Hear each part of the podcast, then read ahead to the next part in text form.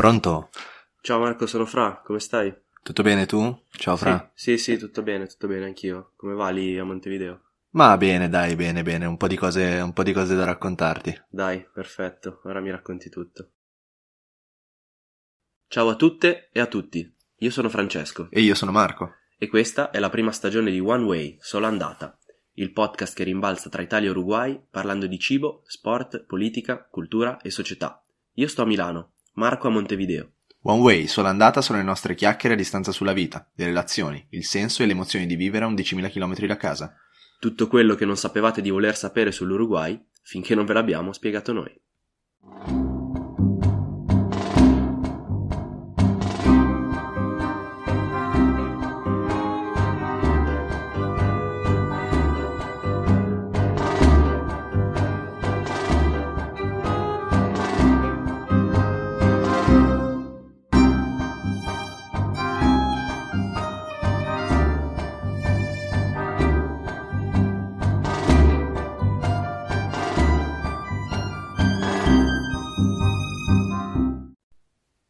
Circa il 44% degli abitanti e cittadini uruguaiani possiede origini italiane.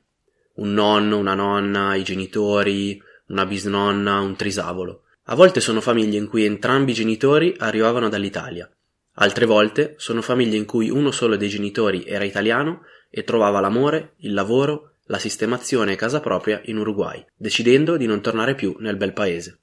L'Italia è il paese non uruguagio più presente in Uruguay.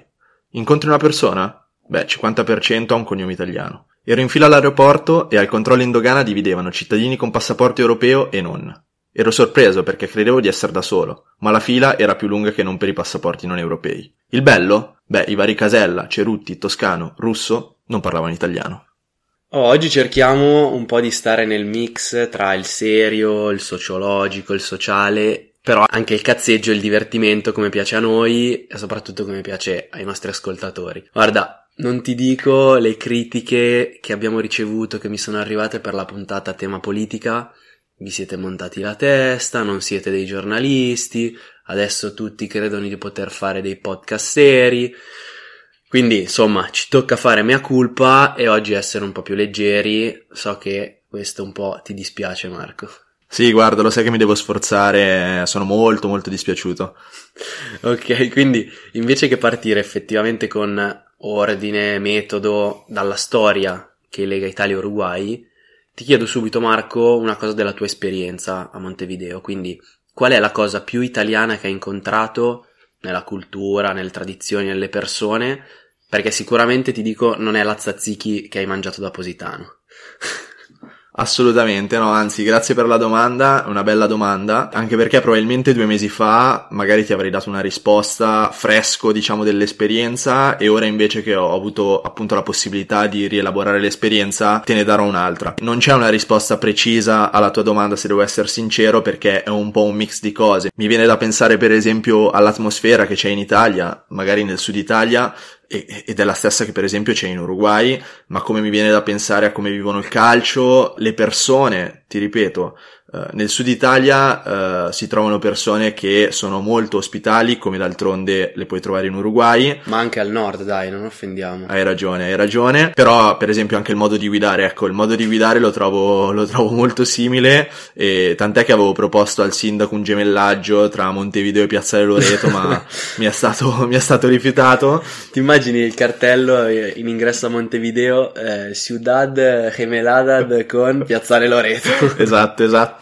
E no, adesso a parte gli scherzi, eh, una cosa che ho trovato simile comunque è davvero il desiderio delle persone di farti sentire a casa. E devo esserti sincero, qui mi sono, mi sono un attimo, ho cercato di trovare ispirazione ho, ho pensato a una frase che magari per certi versi è, è quasi è quasi scontata, ma questa frase è quella che dice appunto non è il viaggio eh, che fa la differenza, ma eh, le persone con cui vai. E per me è stata un po' la stessa cosa, perché comunque eh, quando, quando ho saputo di dover andare in Uruguay e di dover andare a Montevideo, eh, ero sì felice, ma allo stesso tempo ero insomma molto curioso, anche un po' di timore, di paura, eh, però davvero alla fine lì ho trovato delle persone straordinarie e di conseguenza mi hanno fatto apprezzare anche tutto il contesto.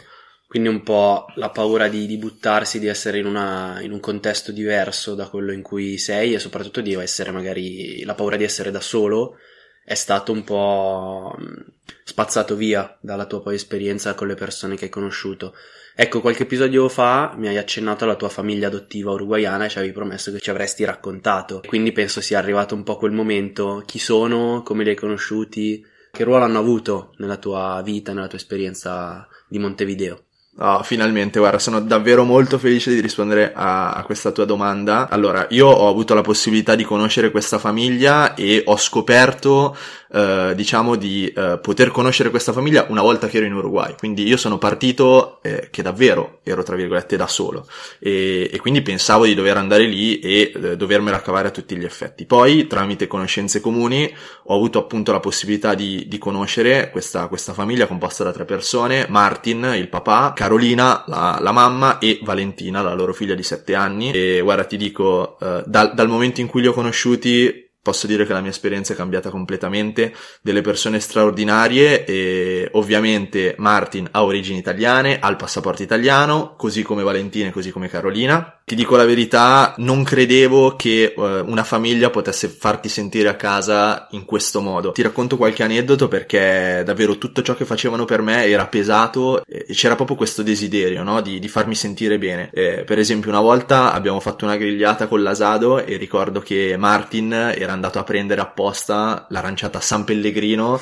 perché, perché San Pellegrino era sinonimo di Italia e di italianità e quindi lui mi ha proprio detto guarda così ti senti a casa bevi la tua aranciata ed è stato bellissimo, come d'altronde eh, quando, quando, sono tornato per le vacanze natalizie mi ha regalato un libro molto bello che parla del, del Pato Aguilera, un uh, grande calciatore uruguagio che ha giocato anche in Italia, per esempio nel Genoa, di cui appunto l'Uruguay va fiero. Quindi guarda, se questa è l'opportunità per ringraziarli, anche se non sarà mai abbastanza, lo faccio ora e appunto ringrazio questa famiglia perché ha cambiato completamente la mia esperienza.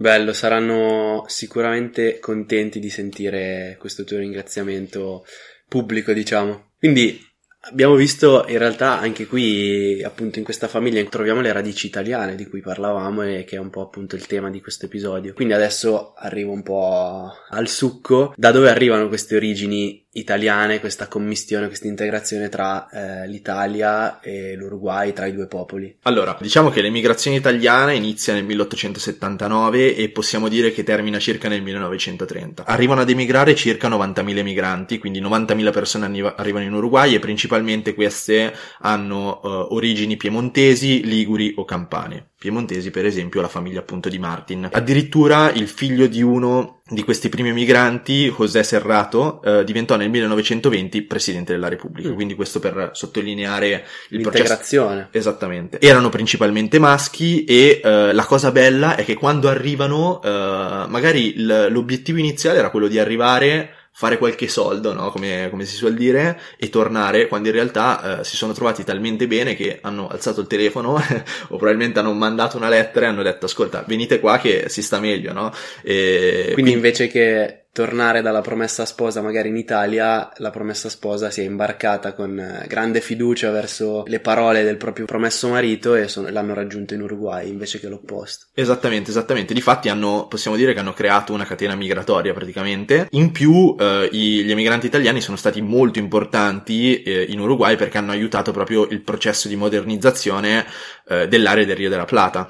Diciamo che gli emigranti italiani, eh, nonostante il processo di migrazione in Uruguay comprendeva tantissimi popoli, non solo quello italiano, ma i, gli italiani erano visti con un occhio di riguardo. Questo perché? Perché portavano a tutti gli effetti una vita eh, dal punto di vista proprio commerciale, cioè eh, appunto importano quindi in Uruguay, esportano anche eh, vino, sale e altri prodotti italiani. Gli uruguagi sono molto consapevoli e soprattutto orgogliosi di queste origini italiane oppure non particolarmente? Qualcosa ci hai accennato nell'episodio sul calcio, immagino che la simpatia per la nazionale italiana sia anche legata a questo. Sì, assolutamente, sono iper orgogliosi eh, di avere appunto origini italiane, la maggior parte di fatti se ne vantano e eh, per esempio la famiglia di, cui ti ho parlato ne è un esempio, ecco. Ok, e in quali aspetti si vede questa parentela possiamo chiamarla cuginanza tra Italia e Uruguay, ma soprattutto che opinione hanno dell'Italia e degli italiani? Sì, sicuramente come ti ho detto, i due punti in comune principali sono l'accoglienza, quindi ti aprono davvero le porte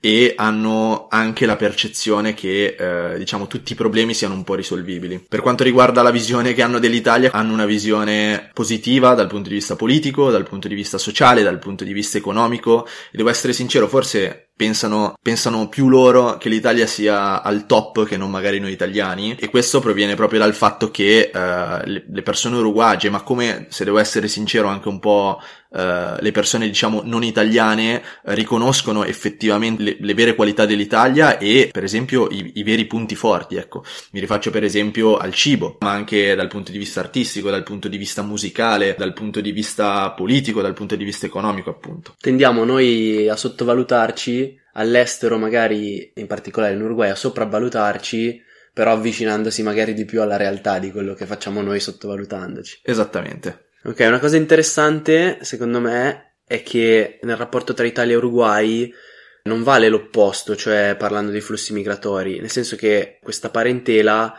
è molto legata ai flussi migratori da Italia a Uruguay non c'è stata una corrispondenza opposta neanche in tempi più recenti. La comunità uruguagia in Italia infatti ha solo 1170 persone agli ultimi dati più aggiornati e sono soprattutto in Lombardia circa 300-400 ed è una comunità che come tendenza sta continuando a calare. Le condizioni, le ragioni storiche nel tempo per non essere emigrati in Italia sono una motivazione ma probabilmente anche, come abbiamo detto tante volte, la stabilità, la modernità e lo stato di benessere relativo che c'è per la popolazione oggi in Uruguay fa sì che un'immigrazione in Italia sia meno attrattiva di quanto non sia per altre popolazioni sudamericane. Per esempio in Italia abbiamo uh, delle forti, delle numerosissime comunità peruviane o salvadoregne ad esempio. Eppure però la domanda che mi faccio è per gli uruguayani, eh, appunto per, eh, per origini, non ci sarebbero tanti problemi a fare un passaggio del genere perché hanno quasi tutti il nostro passaporto o lo potrebbero ottenere facilmente eh, risalendo alla, alla parentela più vicina che hanno. Che cosa ne pensi di questa cosa? Beh, intanto uh, vaglielo a dire agli uruguagi che si sta meglio in Italia, cioè... eh, ma un po' l'abbiamo, l'abbiamo, affrontata questa cosa, non è così scontato, spero, dopo, dopo che abbiamo parlato del, nel nostro podcast. Esattamente, esattamente. No, hai detto una cosa verissima, uh, moltissimi uruguagi hanno anche il doppio passaporto, quindi hanno passaporto italiano, ma anche spagnolo. Diciamo che il loro avere il passaporto italiano, o comunque un passaporto europeo, è proprio un modo per aprirsi uh, le porte dell'Europa stessa. Però posso dire che, rispetto anche a quanto ti dicevo prima, magari un un trasferimento in Europa se non per motivi diciamo di viaggio, quindi per puro insomma divertimento, eh, è quasi più un'esigenza, cioè loro riconoscono il fatto che chiaramente magari la situazione economica, la situazione, mm, mi riferisco in particolare alla situazione lavorativa in Europa, eh, c'è un benessere maggiore, di conseguenza sarebbero disposti a trasferirsi per magari lavorare qualche anno e eh, fare qualche soldo, ecco, quello che un po' facevano appunto gli immigranti italiani. E eh, il discorso è che però appunto si, si parla più di un'esigenza, non tanto di una, una pura volontà, ecco. E tendenzialmente magari per periodi circoscritti, quindi questo non,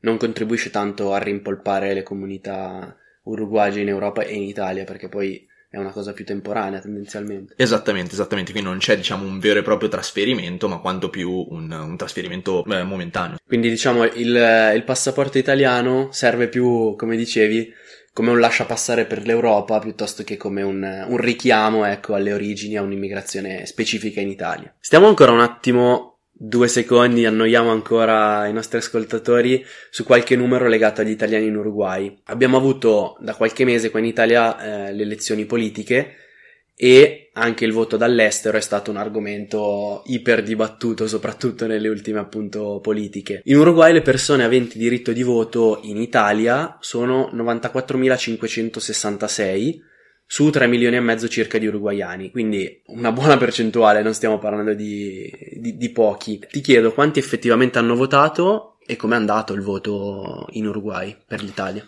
Allora, esatto, dei potenziali elettori hanno votato 20.947 persone, quindi quasi 21.000 persone, ovvero poco più del 22%. Posso dire che è stata un, un po' una mezza delusione, dai. Cioè... Da deluso questi uruguagi eh, che non sono andati alle urne come gli italiani, tra esatto, l'altro. esatto, esatto, esatto. Infatti anche qui c'è un, c'è un nesso. Esatto. Verissimo, verissimo. E eh, in particolare diciamo che le, le, preferenze politiche appunto sono state principalmente per il PD con un 45%, eh, Movimento 5 Stelle 15%, Lega per Salvini e Fratelli d'Italia, quindi diciamo il centrodestra con il 15% e infine con il 17.5%, quindi classificatosi al secondo posto, il partito Maie. Il Movimento Associativo Italiani all'Estero è un movimento culturale, sociale e politico autonomo dagli altri partiti italiani. Fondato in Argentina nel 2007, si occupa di rappresentare in Parlamento gli italiani che vivono all'estero, seguendo tre principi guida. Protezione sociale dei migranti italiani, promozione della cultura e della lingua italiana, costruzione di un sistema Italia nel mondo. Sì, l'obiettivo è proprio quello di promuovere eh, l'identità degli italiani all'estero, quindi, e principalmente difendere i loro diritti e dei loro discendenti che oggi vivono al di fuori appunto dell'Italia. Negli ultimi anni, tra l'altro, sta riscuotendo molto successo, riuscendo appunto ad ottenere dei seggi in Parlamento per rappresentare le istanze degli italiani all'estero, come ho detto. È interessante perché è un qualcosa di cui non si sente parlare spesso, soprattutto se magari non abbiamo esperienze o parenti che abitano appunto all'estero.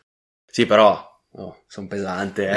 Ti porto sempre a chiacchierare di politica, filosofia, massimi sistemi. Ero, sicuramente ero più simpatico quando ti prendevo in giro sul nutrizionista e ti facevo domande sullo stadio.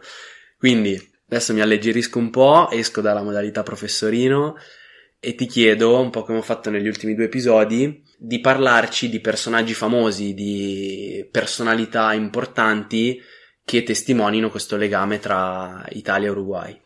Allora sì, i due top player che ho trovato uh, sono stati allora Luca Barbareschi, oh. uh, nato a Montevideo nel 1956, ricordiamo che appunto il buon vecchio Luca è famoso attore regista. Sì e diciamo che uh, possiamo dire che la sua nascita in quel di Montevideo è una, una mezza eccezione, cioè um, insomma è quasi una casualità okay. questo perché il padre e la madre si trovavano lì per principalmente lavoro e di conseguenza lui è nato lì, ma sin dalla, dai primi anni poi di vita si è, si è ritrasferito in Italia. Ecco. Ok, quindi solo la primissima infanzia e la nascita per Barbareschi sono state a Montevideo. Esattamente. E il secondo invece? E adesso chiuderò un cerchio perché avevo fatto un piccolo spoiler nelle puntate precedenti, il secondo, che possiamo possiamo dire proprio top player, ma top player da pallone d'oro, sto parlando proprio di Giuseppe Garibaldi. Uh. Eh sì, Giuseppe Garibaldi che ha una storia molto particolare legata, eh, diciamo, a Montevideo perché eh, è arrivato a Montevideo, quindi in Uruguay nel 1841 okay. e eh, come era solito fare è arrivato un po' da protagonista perché innanzitutto arriva lì con la moglie Anita, che tutti noi in realtà eh, ricordiamo come Anita, ma in realtà il vero nome è Ana Maria de Jesus Ribeiro, quindi di origini brasiliane, okay. difatti Garibaldi arrivava dal Brasile in quel momento e a partire dal 1841 partecipa a quello che è il mantenimento dell'indipendenza uruguagia. Questo perché? Perché eh, in quel momento preciso l'Uruguay era già indipendente ma non era a tutti gli effetti diciamo un paese stabile e le due forze politiche stavano diciamo decidendo se far annettere l'Uruguay alla, all'Argentina o no eh, Garibaldi in prima persona ha partecipato a questo processo e ha, diciamo, difeso l'indipendenza uruguagia. Quindi un personaggio molto importante per l'Uruguay e proprio per questo motivo il cognome di Garibaldi è molto diffuso, ma non solo. A Montevideo c'è anche una famosa statua appunto di Garibaldi. Ah, pensa a te, qua appunto come dicevi tu si chiude un cerchio ed è, secondo me, bellissimo pensare un po' anche all'influenza che l'Uruguay ha avuto nella storia italiana, perché possiamo dire che Garibaldi in Sud America e in Uruguay in particolare abbia fatto un po' la gavetta, come, come si Verissimo. dice, e vent'anni dopo è arrivato in Italia e, e ha partecipato ovviamente alla, alla famosissima spedizione dei Mille che si è conclusa con l'unificazione e l'unità d'Italia appunto nel 1861, quindi l'unità d'Italia deve qualcosina all'Uruguay, alla storia dell'Uruguay. Ecco. Assolutamente. Bene, bene, bene, bene. Prima dell'ultimo inganno della cadrega, avete capito bene, siamo tutti dispiaciuti, è l'ultimo. Ti faccio la domanda che fin dal trailer tutti Marco avrebbero voluto farti. Lo ammetto, l'ho rubata ai colleghi, possiamo dire, di Muschio Selvaggio, ma devo fartela. Essere italiani in Uruguay fa rimorchiare di più? Ma allora, se devo essere sincero, mi è un po' spiazzato qui, eh? Mi è un po' spiazzato che sei un po' un, dietro le quinte. Anzi, un fuori, fuori programma. Un fuori salone. Un fuori salone. allora, devo essere sincero, guarda, gli italiani in Uruguay sai che riscuotono successo, devo essere sincero, sì. E non è tanto, mm, come, come, avranno capito anche gli ascoltatori, non è tanto il cognome che come, non è diciamo un metro di giudizio attendibile. ce l'hanno tutti. Ce l'hanno tutti, cioè, ce l'hanno tutti anche se di Nava, forse Navas, ma di Nava pochi, eh, forse, forse nessuno, però sì, sicuramente sai cosa? Sono molto molto affascinati dalla, dalla lingua. Ok. Quindi sono proprio affascinati dal fatto che parlano italiano, cioè insomma parlavo italiano, sicuramente era, uh, cioè moltissime persone lì desideravano uh, imparare l'italiano, parlare l'italiano, quindi niente, praticamente non sto rispondendo alla domanda, ma, no, ma va bene così. Devo dire te la sei cavata bene a questa imboscata che ti ho preparato. Meno male. Torniamo ovviamente al momento clou, all'inganno della cadrega, che cosa ci hai portato in relazione all'Italia e all'Uruguay oggi? Sì, oggi ti ho portato un inganno della cadrega diciamo simpatico e l'inganno della cadrega di oggi è hablando del re di Roma por la puerta si assoma uh, e mi ha fatto un po' ridere perché vabbè la traduzione è parlando del re di Roma si affaccia alla porta che significa praticamente l'equivalente italiano è parli del diavolo e spuntano le corna okay. e mi ha fatto un po' sorridere appunto questo riferimento a Roma, a Roma. anche a confermare il nesso tra Italia certo, e Uruguay certo Bene, bene, grazie mille per eh, quest'ultimo inganno della cadrega, grazie per eh, questo bellissimo viaggio che ci hai fatto fare a Montevideo e in Uruguay. Grazie mille Marco. Grazie a te Francesco. Oh, no, no, no, Marco, aspetta, aspetta, ci siamo dimenticati una parte importantissima. Qual è l'esperienza diretta di oggi? No, no, guarda che non ci siamo dimenticati, eh. anzi, proprio a conferma del forte legame tra Italia e Uruguay, ti ho portato due ospiti ai quali dedicheremo un episodio speciale. Grazie a tutte e a tutti per averci ascoltato. Se non volete perdervi l'uscita delle prossime puntate, seguite il podcast e se vi è piaciuto lasciate 5 stelline e una bella recensione. Se volete saperne di più sull'Uruguay, su chi siamo, o se avete qualunque domanda o curiosità, ci trovate su Instagram e su TikTok come OneWay sola andata, oppure potete scriverci a fra.bigotto.gmail.com. Ci sentiamo alla prossima, a presto!